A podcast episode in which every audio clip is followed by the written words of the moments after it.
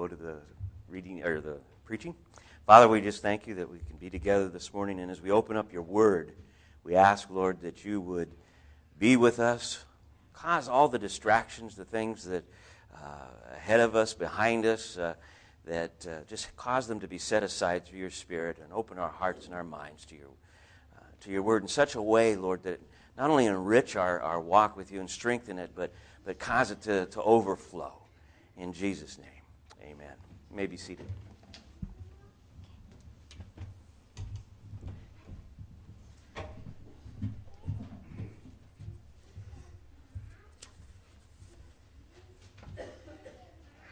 Molly, it's nice to have you with us again. It's uh, really great. I appreciate you being here this morning. The uh, first in Romans chapter 10, looking at uh, verses 9 and 10 again, and uh, just uh, wanting to finish uh, what I started two weeks ago with that. But looking at Romans chapter 10, if you'd read along with me, please. Because if you confess with your mouth that Jesus is Lord and believe in your heart that God raised him from the dead, you will be saved.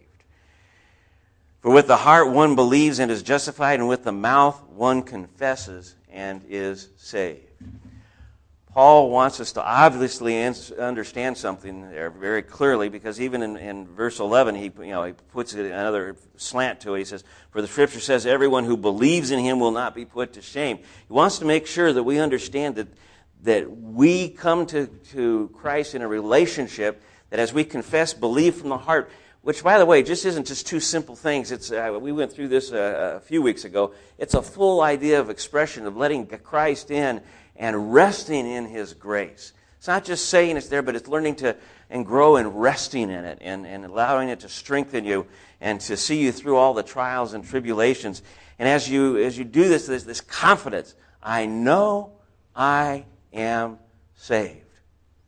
Now, two weeks ago, I got into what we are saved from, which is obvious as you, you look at it. Uh, we're saved from hell.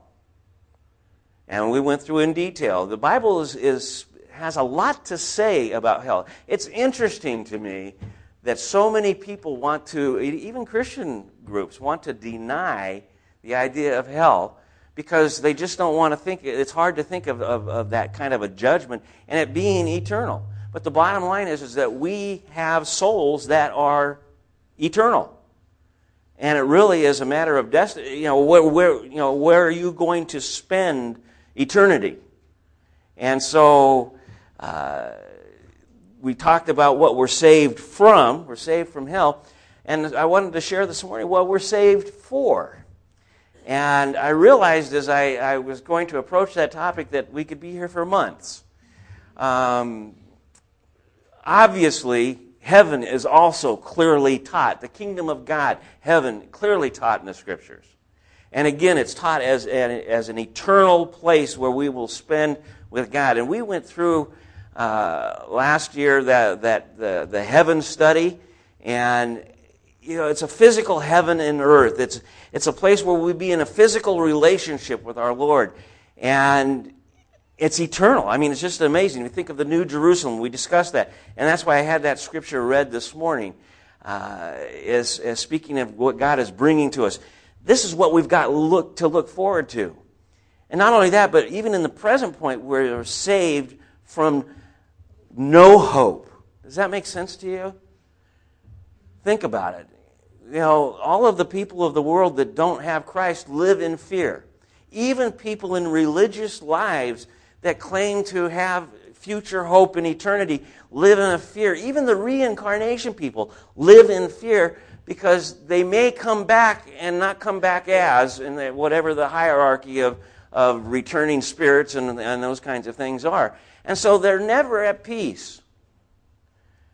Jesus says, You are saved. If you, if you confess and believe you know, from the mouth and in the heart, you are saved. Period. And you can rest with confidence in that. So there's a, a, a, a blessing even at the moment, if you will, in resting in God. And so we're saved from that fear. We're saved from the fear of death. Paul says very clearly Death, where's your sting? It's gone for all the, who believe. To live is Christ, to die is gain.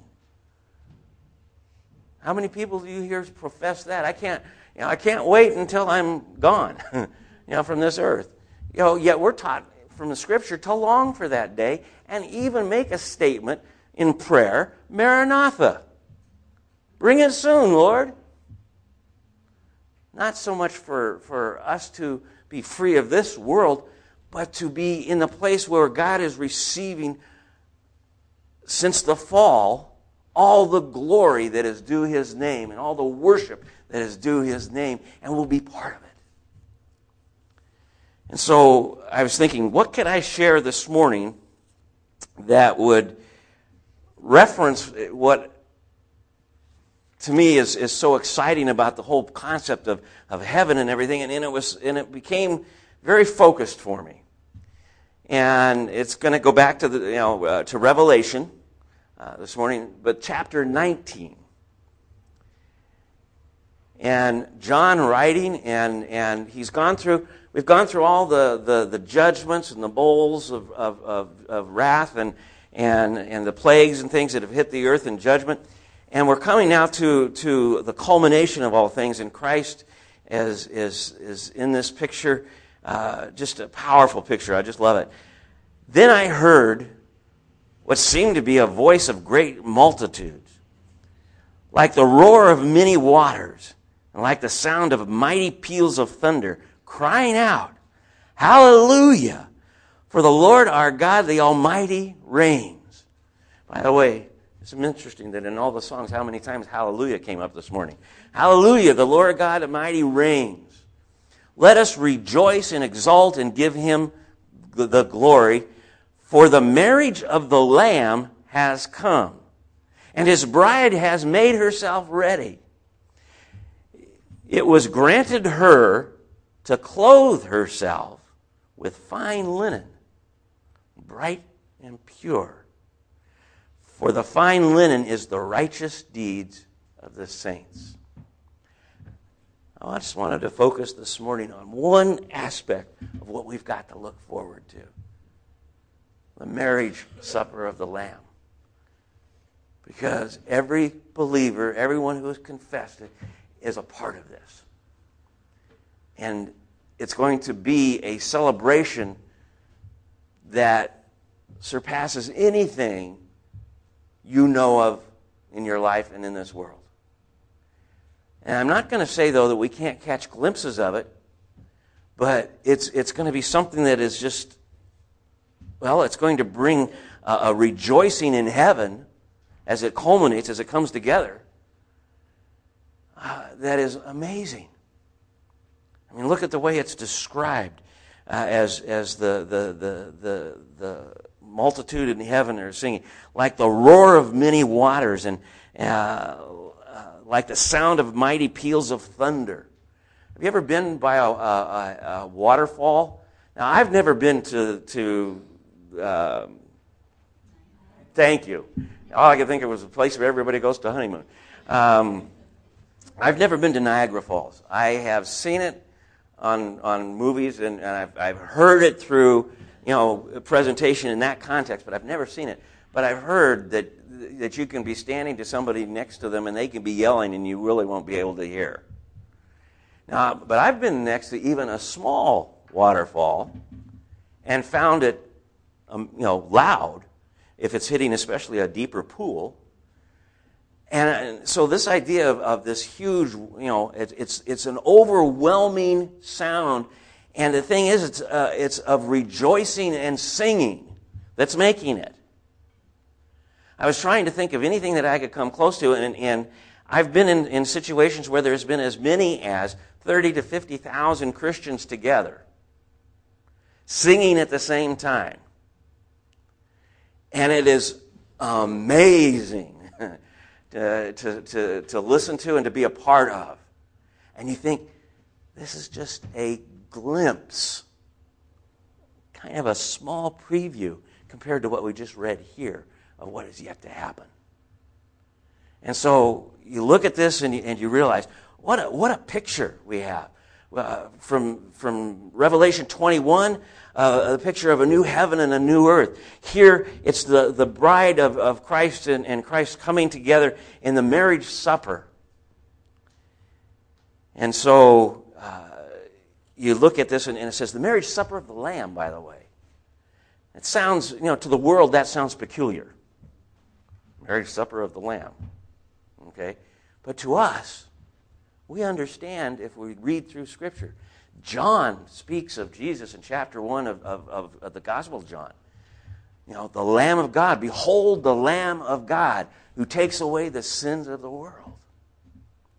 Uh, and so he, he speaks very you know, specifically of, of the Lamb of God. Revelation 5 6 says something interesting as John writes it because he's in the midst of all of the, the joy and singing that's going on you know, ahead of this, it's not listed as, as, as loud as this one is that we're reading today. But it's, it's um, again, the, the heavenly host singing and praising God. And in the midst of that, he looks over and he sees the Lamb as one who has been slain. There's where we get that picture of who Jesus is. Behold, the Lamb who takes away the sins of the world, the Lamb who was slain. Jesus is the sacrifice, the Passover lamb, the sacrifice that redeems us as we rest in Him. His sacrifice, saves us. The, uh, the picture is just, uh, again, an amazing picture. It says here that Jesus is a bridegroom. It presents Jesus as a bridegroom. John says, again, in chapter 3, he speaks of Jesus as the bridegroom. And in fact, let's look at that, that chapter in John. It's uh, chapter uh, 19. Or, excuse me, chapter 3. I was jumping ahead here. I'm going to start with verse 22, keep the context. After this, Jesus and his disciples went into the Judean countryside, and he remained there with them uh, and was baptizing. John uh, was baptizing. Uh, John also was baptizing at Aenon near Salim because water was plentiful there, and people were coming and being baptized, for John was not yet been put in prison.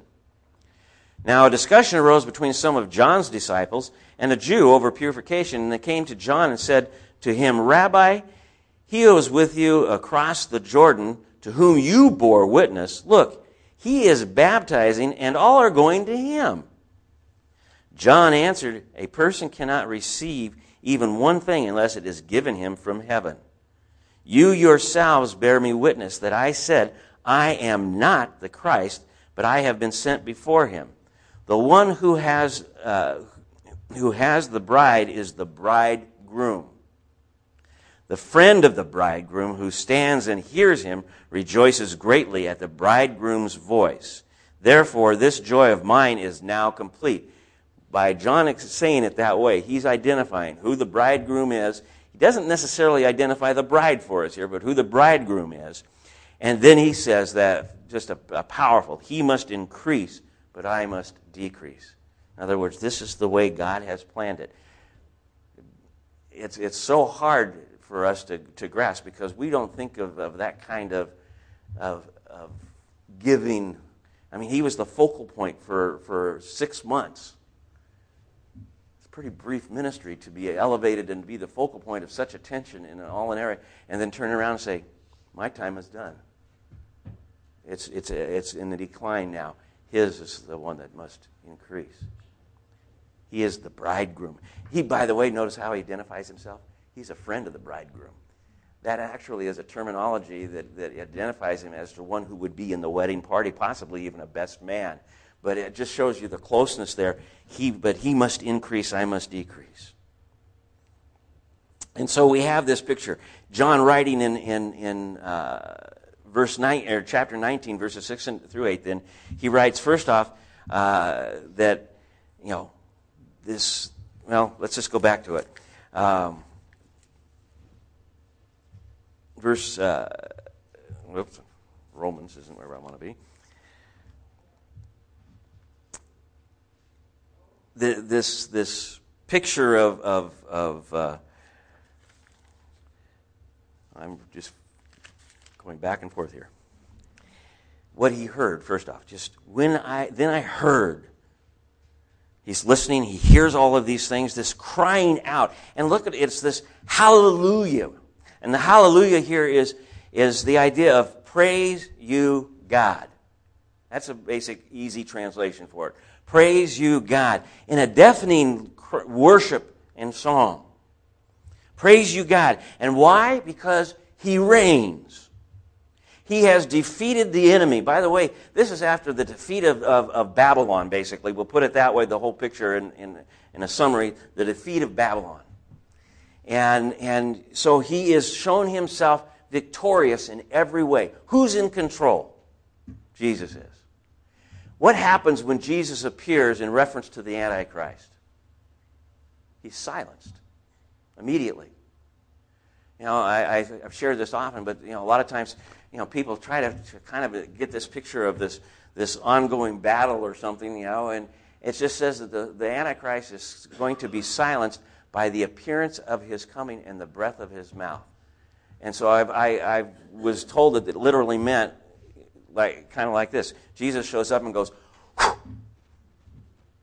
and the Antichrist is done for all the havoc that he could cause and all the, the, the, the things that he did, that's how much power he has before God. And it's over. And so they're singing hallelujah. They're, they're, they're rejoicing greatly. Let us rejoice and exult. Give glory. Now the bridegroom and the, and, and the bride and the bridegroom are united. They're together. His bride is ready to be presented to, to all. And look at her. Look how she's dressed. Fine linen clothes. But you notice, even though she has been granted for her to put on, that's the key granted. There's, and the bride is, is the church.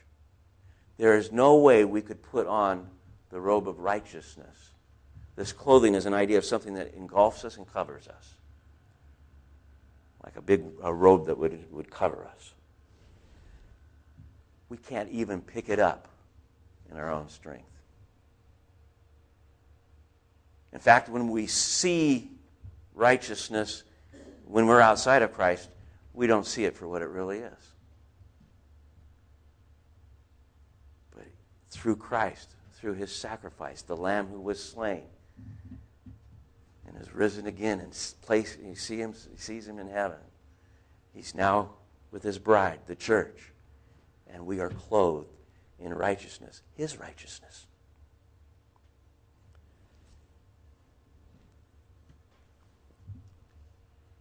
Where do the righteous deeds begin in our relationship? When do we under, begin to understand the righteousness?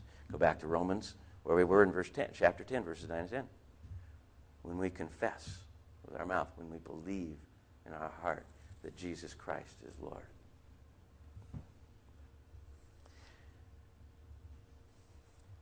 I was interested. I thought, you know, this, this idea of fine linen versus linen.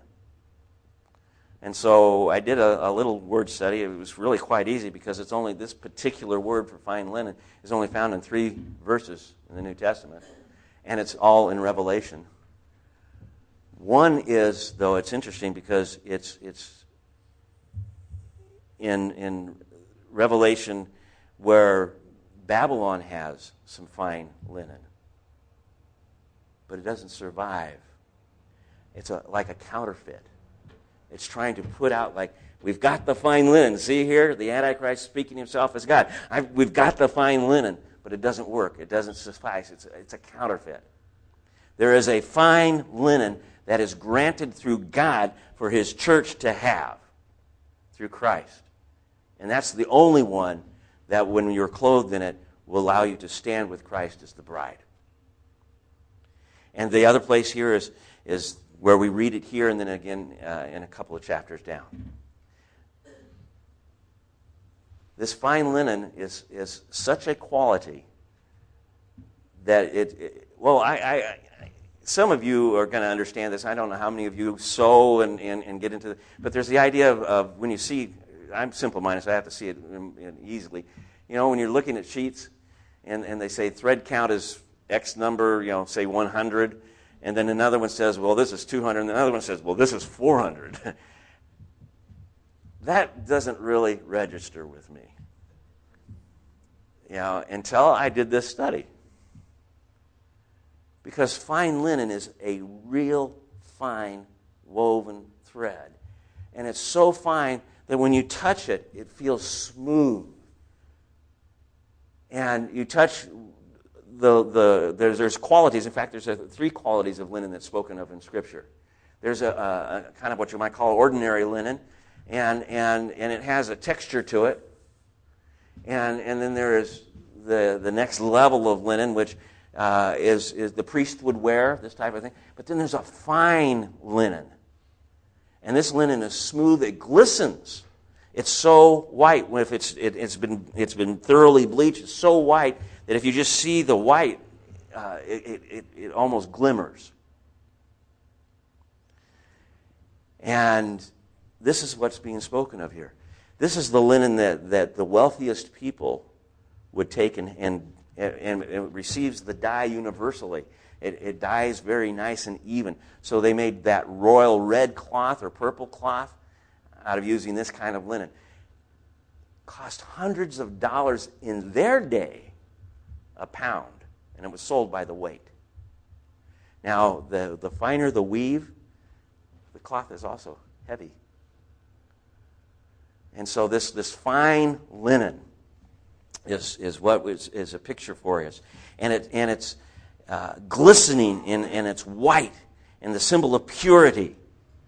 And it takes us back to where Jesus, well, maybe the easiest one to do would be Ephesians chapter 5, where it speaks about husbands, uh, love your wives as Christ loved the church, to, to present her what? Without spot or wrinkle or without blemish, in, in the sense of purity. I look at this, and again, I say, what a great picture for the beginning of eternity. That's, that's just the beginning of it. And everything that we read tells us that it's going to continue. And then we, we uh, sing a song like we did this morning, Amazing Grace. When we've been there, how many years? Well, we really, really won't be looking at time that way, but that was the whole idea of this, was to exaggerate it to something kind of absurd. You know, who lives 10,000 years? You know, when we've been there 10,000 years, it'll be like the first day. In the sense of a wedding feast, though, you also need to understand what has to be contained in this picture it's only implied if we look at it, but uh, uh, from a time person coming from this time, they would see this very clearly. And that's the sense of joy and celebration and rejoicing and, and feasting together, visiting together, being with each other. And sometimes some wedding feasts would go on for days. Not just uh, all night, but for days people would come back and the guests would come again and they would stay. There's actually records of some of them that went on for weeks of very, you know, royal families and stuff like that. But it was a, a, a time of, of, of joy and celebration, singing and dancing. Not dancing like we might think about it, but a sense of, of, of, of, of celebration. It, it may be better to look at it this way. If you knew you were going to be invited to, to a wedding, if you were invited, you thought about it and anticipated it because it was such a, a, a joyous event that you would look forward to it with great anticipation and excitement. And so I started thinking about what kinds of things do we look forward to in great eh, you know, anticipation and excitement. Now, certainly weddings are still part of that picture for some, you know. A lot of times, though, at least from, from the standpoint that I look at it, from a pastor who's been involved in a lot of weddings, I've seen more chaos than I've seen excitement and stuff. I see, I see brides coming to the day, and, and i try to tell them, you know, just let it go, let it go. Uh, but that's not the way these would be. There was a sense of just complete joy. But, but even in a wedding that is even full of stress, there's that sense at the point where the vows are taken and it's pronounced that there's that, that exaltation of joy and excitement. But I, I thought of it too as, as family gatherings, because the church is also seen as the family of God. And I thought, you know, as a child, I really looked forward to certain family gatherings. Gathering at my, my aunt's house, that was, we either had Thanksgiving or Christmas, every one or the other, every other year type of thing, at one of two aunts' house. And both of them, it was a place where you, you know, we all got together, extended family. And we actually did stand together, and, and, and, and, and even though I didn't understand what was going on, and my immediate family didn't participate outside of these kinds of things, there was prayer, there was going around the, over to the piano, and, and my both aunts played, and they would play at the piano, and there would be singing. At my one aunt's house, we actually she her Christmas tree was out more from the. We'd all stand around the Christmas tree and sing. Feasting, wow.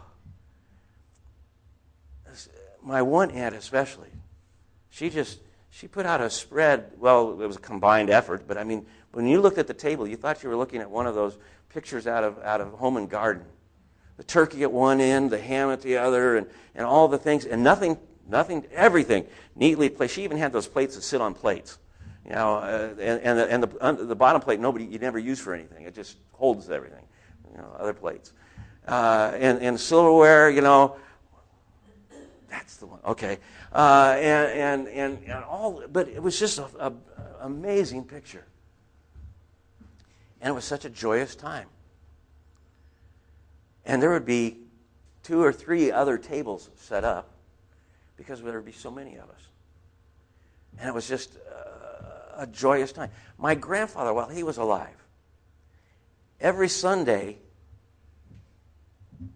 they, they were church people every Sunday until I was four. He died when I was four.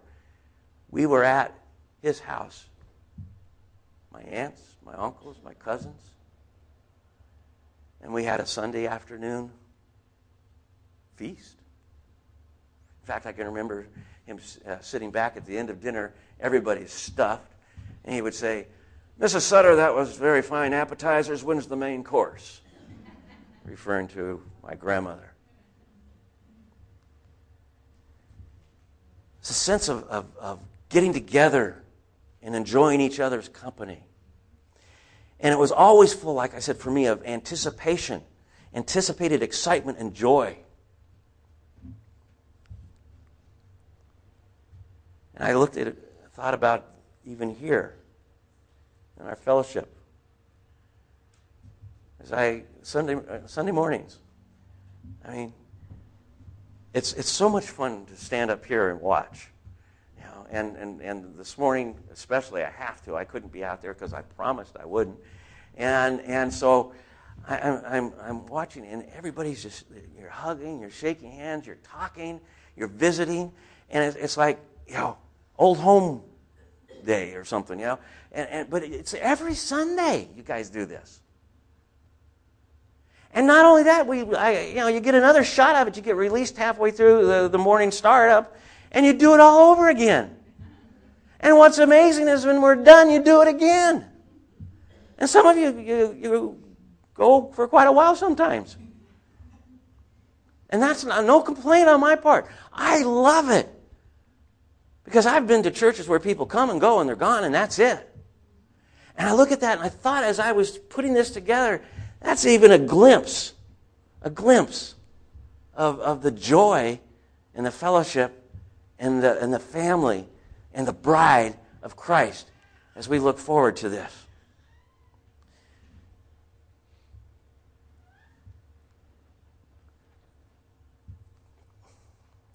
This sense of anticipation and excitement should be in us all the time. by the way. Now, I know that it's not, well, unless I'm really an exception, uh, but uh, it's something that, that, that the, the longer we walk with the Lord, the more it grows in us. And as we, we are in, and, and embracing each other and, and the, the love and the concern and the covering that we have for one another, that's, by the way, one of the things that would uh, attracts people from the outside of the church to the church. They're looking at it and saying, oh, yes, a place where I can what? Belong. You realize how many people are looking for a place to belong? You, want, you know, how many times have you heard people talk about Mormonism? You know, one of their strong suits is their family stuff. It's sad that it's so embracing such a, uh, demonic faith. But this idea of, of, of, of embracing one another, so much so that people will say, Wow, what is it that's in you? Peter pretty well puts it. He says, Be prepared. If, you, if, if, this is what's happening to you, and, and not only the family here, but your own family, and, and, and, and this, you know, people just look at it and say, oh, what is it that is happening to you? What is going on inside you?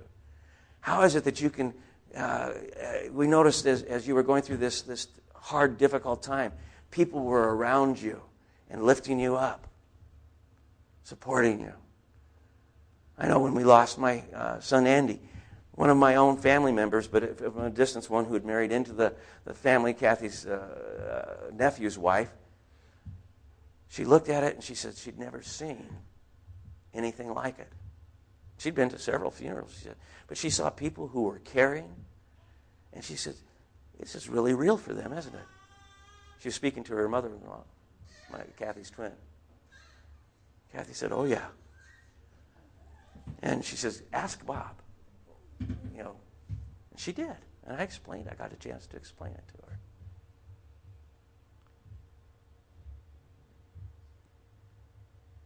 A hope and an, an excitement and anticipation that causes people to see something different in you.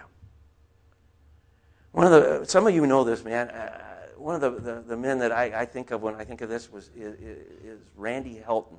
I don't know how many of you knew Pastor Helton. He was the pastor of the, of the Foursquare Church here in town, uh, up on uh, Wood Street, Wood Street Chapel.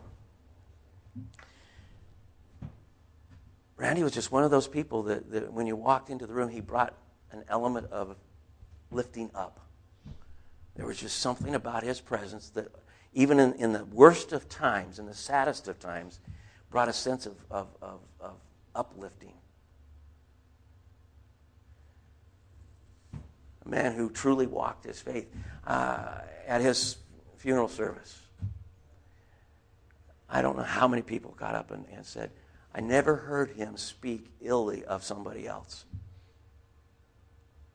He really took Ephesians 4:29 to heart, those words that encourage, lift up, and build. And, and uh, it's just that, that picture of, of, of, of knowing not only looking ahead, but as we look ahead, letting it affect how we are right now. Living with that sense of excitement. By the way, even the sense of excitement and anticipation, what God wants to do every Sunday for you as we gather together. Every time you open His Word, every time you enter into prayer, God is there to meet with you. And there should be a sense of anticipation, not that sense of, of duty, oh, I forgot, I got to go do this part or do this part of it, but that sense of I'm, I'm, I'm interfacing with the God of all creation.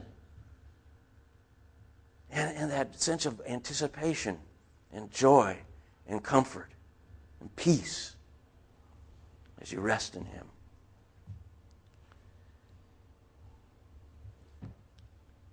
That sense of anticipation should be when we come to the communion table as well.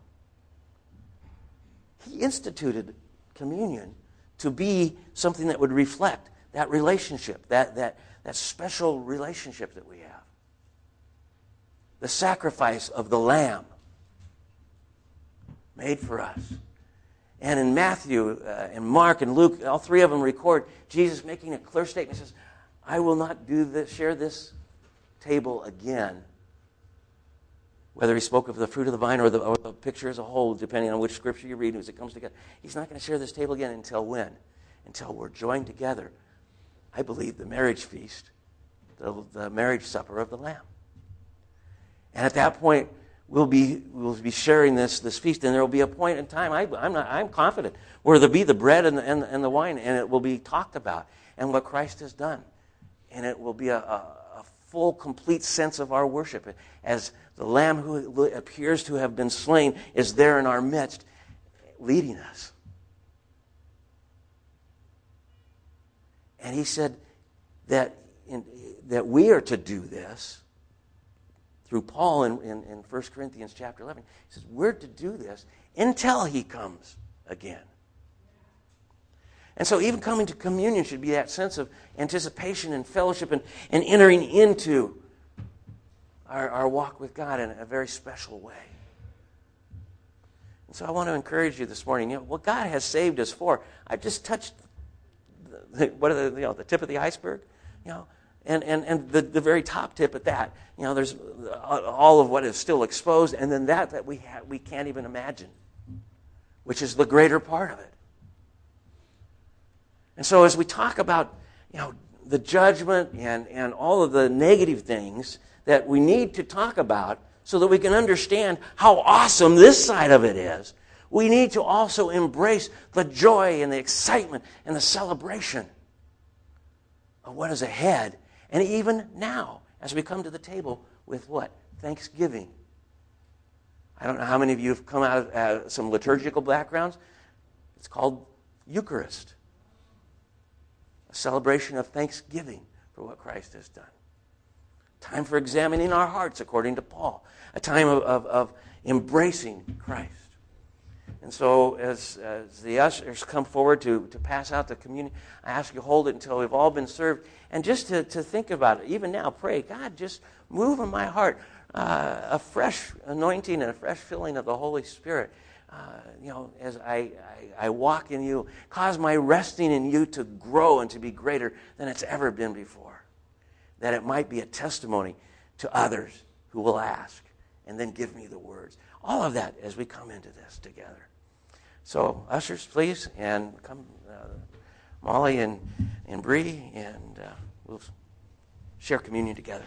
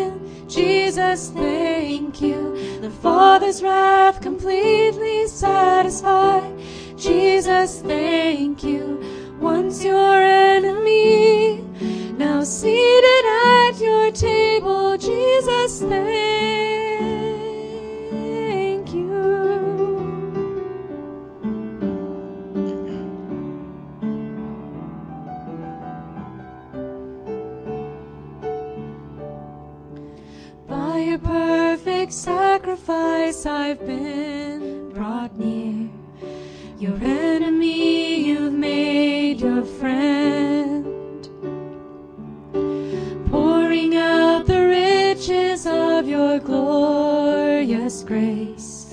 Your mercy and your kindness know no end. Your blood has washed away my sin. Jesus, thank you. The Father's wrath completely satisfied.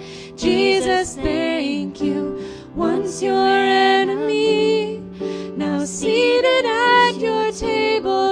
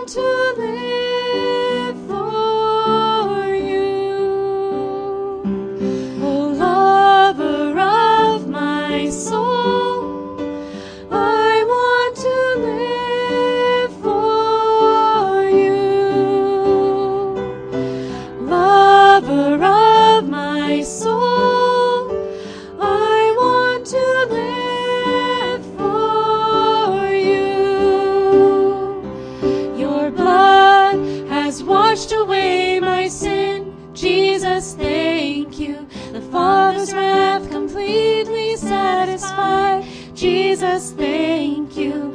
Once your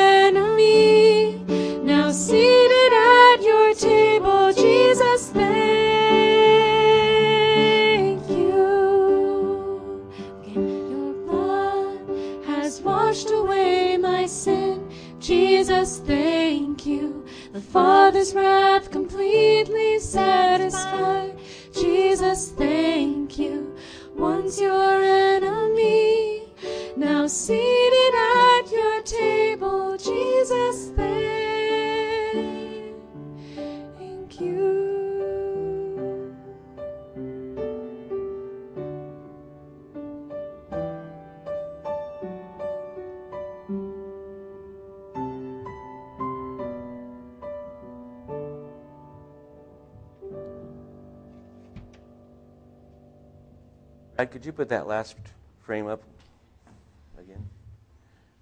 And your communion's over there. Your blood has washed away my sin, Jesus. Thank you. The, the picture for me is the Father's wrath completely satisfied. Completely satisfied in Christ. Again, that robe of righteousness that comes to us through this sacrifice is something that we, we, we even in, in our fallen state, we, we can't really even acknowledge. But as we come into Christ, we could never pick it up except for Him. But we, as we confess, as we believe in our hearts, He engulfs us with it. And God views us as everything completely satisfied. Not only completely satisfied, but that other picture. Once your enemy, Ephesians talks about that real clearly, now seated at your table. This will be ultimately the table of the marriage supper of the Lamb. Seated together. And seated there, not just as, as people who have, have come as, as called to it, but as a relationship of husband and, and wife, meaning the headship of a husband who cares for his wife in every possible way so that nothing is left undone to cover her, protect her, and to present her before the throne of God without any spot or wrinkle or blemish of any kind, fully engulfed in his righteousness.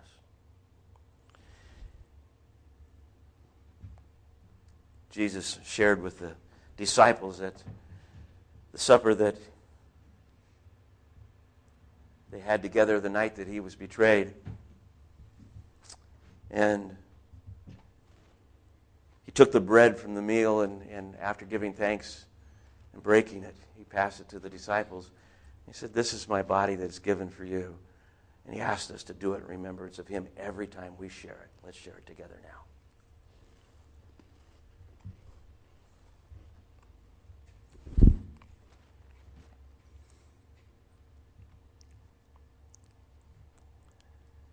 Taking a cup of wine, I, I, I at the, the conclusion of the meal, lifting it up and saying very clearly that this is his blood that's been poured out, meaning the life has been poured out.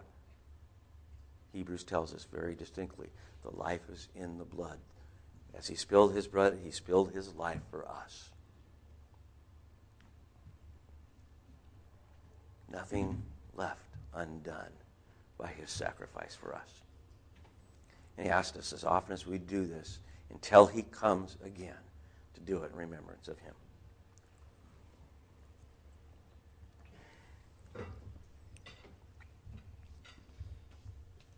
Father, again, we come to you rejoicing in what you have done for us, resting confidently in the grace that you've poured out, resting confidently, Lord, in the righteousness you engulfed around us, and, and, and leaving everything done, completed in every way. And knowing, Lord, that even now, as we're still running through, living through these, these fallen flesh that, that is inherited from, from Adam and that sense of, of, of the frustrations and, and, and the trials and tribulations, knowing with confidence, Lord, that even there you are engulfing us, holding us. And as we rest in you, resting with that, that, that promise from Romans 8 that all things, not some, but all things, work together for the good of those who believe and rest in you, who are called by you, Lord. And again, we thank you for the love you've poured out on us. We worship you. In Jesus' name, amen.